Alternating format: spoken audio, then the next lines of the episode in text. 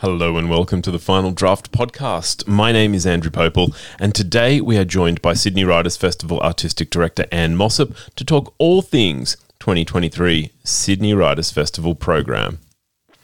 Now, the Final Draft podcast explores books, writing, and literary culture. Every week, I broadcast Final Draft from the studios of 2SER in Sydney. And here at Final Draft, we are dedicated to exploring Australian writing, from debut authors to the classics that you know and love. Each of these conversations is a chance to look at the issues that drive the author's storytelling, help you discover more from the books you love. These are the stories that make us who we are. At 2SER, we broadcast from the lands of the Gadigal people, and I'm recording on the lands of the Darug and Gundungurra people. I want to acknowledge the traditional owners of those lands and pay my respects to their ongoing connection to their lands, acknowledging that these are unceded lands and treaty has never been made with Australia's First Nations. Now, as I said at the top, Ann Mossop is going to join me today. She is the new artistic director of Sydney Writers Festival. And Sydney Writers Festival has been rated amongst the top in the world. It is a fantastic event every May here in Sydney. And for anyone outside of Sydney who's thinking, well, why am I wanting to listen to this? I, am not going to make it to the festival. Ann and I have a chance to actually talk about like what does it mean to program a festival, thinking about the ideas and the way they reflect the world that we're in. Stick with me as I am joined by Ann Mossop and we discover the 2023 Sydney Writers Festival program this is a really exciting time of the year, uh, and I say that by way of introducing my next guest. Sydney Writers Festival is on the horizon, only a couple of months to go, less than that, and I am joined today by Ann Mossop. Ann is an ideas curator and festival programmer, specifically. She is the festival programmer for Sydney Writers Festival. Uh, it is so exciting to to have her join. I don't know if I should introduce Sydney Writers Festival. People should know that, so I'm just going to say hello, Ann. Thank you for joining me. Hi, Andrew. Thanks for having me. Like we probably should let there's there, there's if, if there's even one listener who doesn't know what Sydney Writers Festival is, they might want to know that it is an annual gathering of writers from Australia and across the world. They might need to know that it's been described amongst the best writers festivals in the world, like the, the planet world. And it's got hundreds of writers across events that will be covering the entirety of the entirety of Sydney. Um, and that's exciting. It's coming up in May. Before we get to the program, though, Ann, like you've you've joined, you are the new creative director here. And I, I love this idea of you being an ideas curator. I've pulled that off off your website because in a world that's so full of noise, it feels almost intuitive that we need someone curating ideas to help us get to the heart of what matters. What is ideas curation and, and how do you go about doing it for Sydney Writers Festival? Well, I would describe myself as an ideas curator because I've worked in this field for quite a few years, not just at Sydney Writers Festival, but in other roles like the head of talks and ideas at Sydney Opera House, and also setting up the Centre for Ideas at UNSW. And as you rightly point out, there's a lot of noise, there's a lot of books, there's a lot of, you know, if you go beyond the world of books into the world of um, podcasts, academic papers, everything, you know, journalism, it's a huge field. And the kind of programs that I've worked on, what you're really trying to do is think about what do people here and now, what is interesting to talk about, what is important for us to talk about, what's relevant to us, you know, where we sit, whether that's in Sydney or somewhere else in the world. And so it's really thinking about um, not just what is there, but also what actually matters and trying to kind of, you know, distill things down in that way. And of course, you know, w- what happens is that you're also really thinking about what are audiences interested in? What do they want to grab hold of? What are they hungry for? And trying to come up with something that de- delivers all of those things. Um, obviously, in the case of the Writers' Festival, it's it's a festival that is about ideas, of course, but is also, you know, in large part about books and writing. Um, and so that what we're looking at is not just what are the ideas that are important, but also what has been produced um, by Australian writers in the last year, since our last festival, what is being published, what is being written, what is being talked about. Um, and certainly in this festival, we're really trying to say it's not just books. Mm. Um, if you think about where so much interesting energy is now in things like podcast and so on, it's really looking at writing in the broadest sense. Now, you're joining the festival at a time of flux. I mean, that feels like a furphy. Everything's in flux at the moment and has been for three years.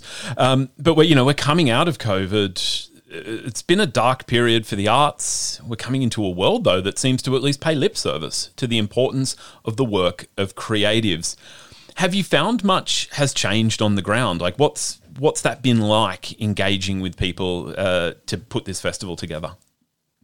It's really interesting because you're thinking about artists and writers, you're thinking about audience, and you're thinking about those indefinable things about the public mood. What are people, you know, engaging with and interested in? And it, last year, you know, 2022 in Australia, we kind of thought, oh, okay, lockdowns are over, everything's going to bounce back. And of course, audiences totally did not bounce back. Um, and it was very hard to predict whether people would come out for public events or not. Um, this year, it looks like audiences are really keen to be out and about doing things. But what you're dealing with is some longer term impacts of COVID. Um, and, you know, it's too early to say whether they will ever ever go back the way they were or whether this is a feature of it, which is that many international writers are much more reluctant to travel than they were previously. And I think that, you know, everybody would know for themselves that, you know, living, you know, in a world without travel made you think, well, why would I go somebody, particularly somewhere, particularly at a time where where people are thinking very much about about climate change. So I think the threshold at which people will travel ha- has changed. It's hard to get harder to get international writers to come here, um, and um, so you've got a number of different things colliding. I'm very encouraged um, by what we see in terms of audience interest, and of course, we are just so happy to have a serious group of international writers back in the festival. Last year, there were only two international guests and they were amazing. But this year we have a much larger number, which is really exciting. I mean, I yes, it is. The international lineup is quite exciting, and I don't want to. I don't want to make comparisons, but it. I think people do need to go check out. Um, we're gonna get. We're gonna get to the lineup in a sec. We're gonna get to the lineup. I have important questions though about the more about this curation. Your festival theme is stories for the future. And your speech at the launch touched on the time travel of reading. Um, you talked about just sort of looking back on that impact of COVID, but also forward to a year that is going to feature a referendum on an Indigenous voice. Um, the prospect of exploring just a more open world. How did you go about capturing these contradictions, looking back and looking forward in the program? Well, it, when you think about a theme for a festival, I mean, I was kind of, you know, it's like when you come into a role like this, you think, oh, why do writers' festivals have themes? What is that about? Is it just a is it just a way to tell the story of the festival? Is it just another aspect of marketing? How can you really capture everything that people are going to talk about? And then when you start thinking about what it does feel like it's quite important to be able to say, to define in some way this, you know, the, the program for the Writers' Festival is it's very large. It's a lot of hundreds of writers, hundreds of sessions, lots of conversations. And you do want to try and see something about the kind of things that you're going to be talking about. And you know, when you started start out thinking about that, I, I was really thinking about, you know, the fact that we sit in a time where there are, you know, we've we've kind of emerging from COVID, but COVID is still here there are lots of difficult things as well as things that are potentially more hopeful that we're dealing with. What is, what is a useful way to think about how we can approach the future? And there was something that the writer Mohsin Hamid said when he was here in Australia last year, which I thought was really interesting because he's not somebody who writes about, you know, his, his most recent book was The Last White Man. He's not somebody who writes a lot about climate change obviously, I mean, it's part of a, a, sort of a contemporary setting of his novels, but he's he's not a climate fiction writer or a speculative fiction writer, and and he was making the point that we need lots of people to write different accounts of the future because we need creative and interesting ways to think about what should we do? What are we going to do? What does the future hold? What are the hopeful things that I can hold on to? What do I need to do in the here and now to make the future better? Um, and, and he was specifically saying that, that you know potentially things like solutions to, to, to different kinds of problems come out of that creative process. And I thought that was a really interesting thing to think about. Then also, of course, in Australia, at this point in time, it feels like so much. There is lots of really interesting writing about history, but there's also this really big question, which is how can we understand the present? How can we build the future if we are not telling the truth about the past? So, this really important sense of a way in which the past and the present and the future are linked together, not in a conventional kind of, oh, the time travels in this direction, and you know we know what the past is we know where we are right now and the future we don't know what's really going to happen but in a much more complicated and interesting way that goes to some of those concerns about something like the voice which is about you, you know very much that that that we do need to understand and come to you know kind of reckon with what the past has been. And so uh, what that all of those things made me think that this idea of how we how we write stories to the future how we think about the future are really important. But in that context where you're also thinking about the past and the present. And of course one of the things that you know that is that is really wonderful about this process of making a program is when I was thinking all of those things, I, I, you know, Jenny Odell is a writer who's coming to the festival. She's written this amazing book called Saving Time. Um, and, you know, one of the things she writes about is this idea of writing as a time capsule that, you, you know, you're writing towards a future that you, you, you know, you, that, that presupposes that somebody will be there to read it and that we will have a future at all. And so that when you, you know, you think, I was really interested in her work, not because she had written about this specifically, but because she had her previous book was so interesting and, and so important called How to Do Nothing. Um, and she had this new book coming out. And when I read it, I just thought, oh, this is this is this magical. It's it's it's not exactly a coincidence, but but it feels like the threads of a whole lot of different ideas coming together in a really satisfying way. And I love this idea of of telling these multiple stories to to open up space because I feel like you know whether as we all have you've lived through three years of COVID and experienced lockdowns if you know you lived through the Sydney fires again, as so many of our listeners have, and and wondered about what your life even looks like, or if you're just a millennial realizing you may never buy a home. The, the common thread is your old stories do not work. So let's just let's discover let's discover that new story because we need everyone needs a story, right?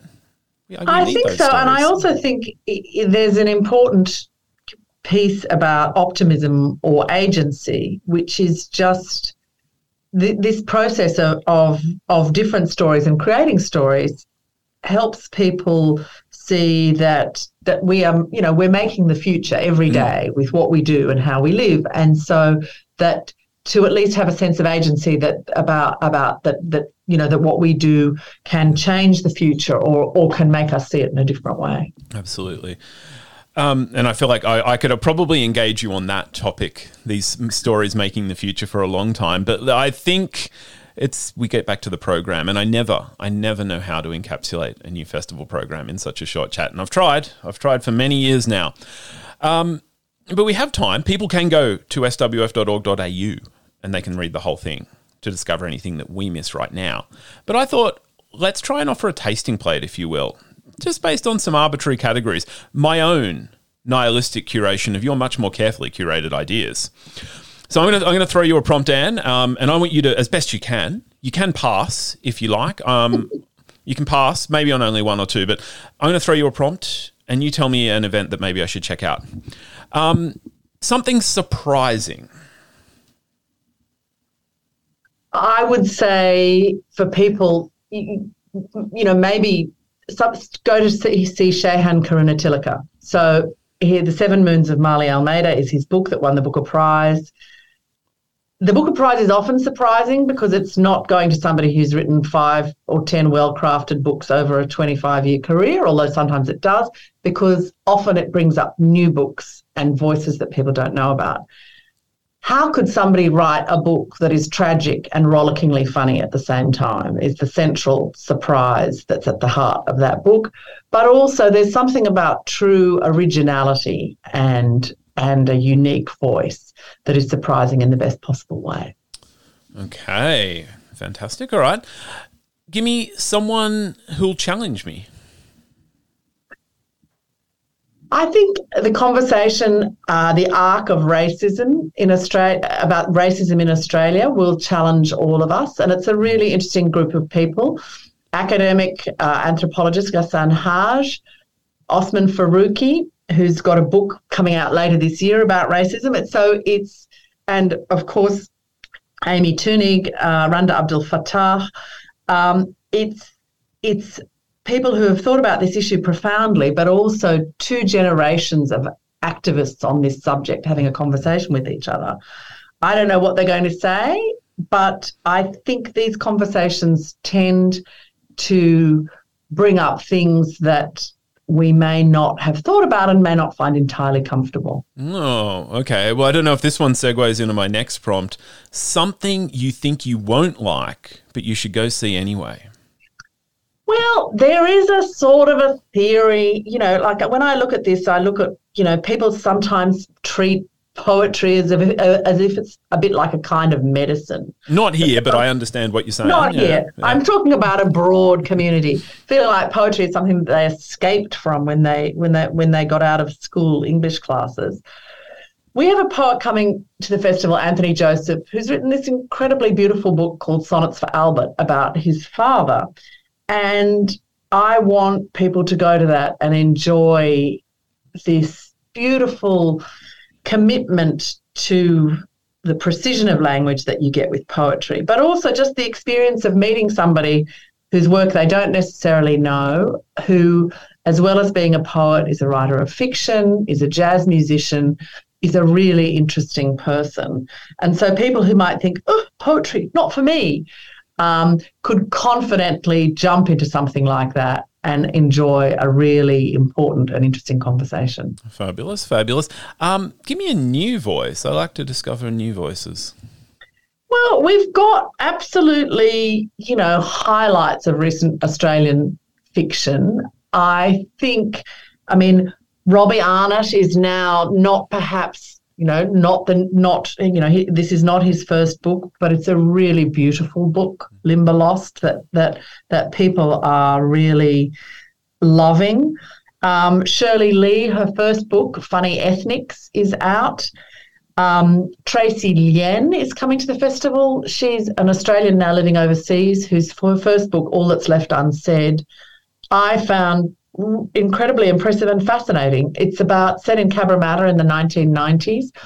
And if you've lived in Sydney, um, it, it's it's like reading about it's it's reading about a different side of the city in a really interesting way. Mm.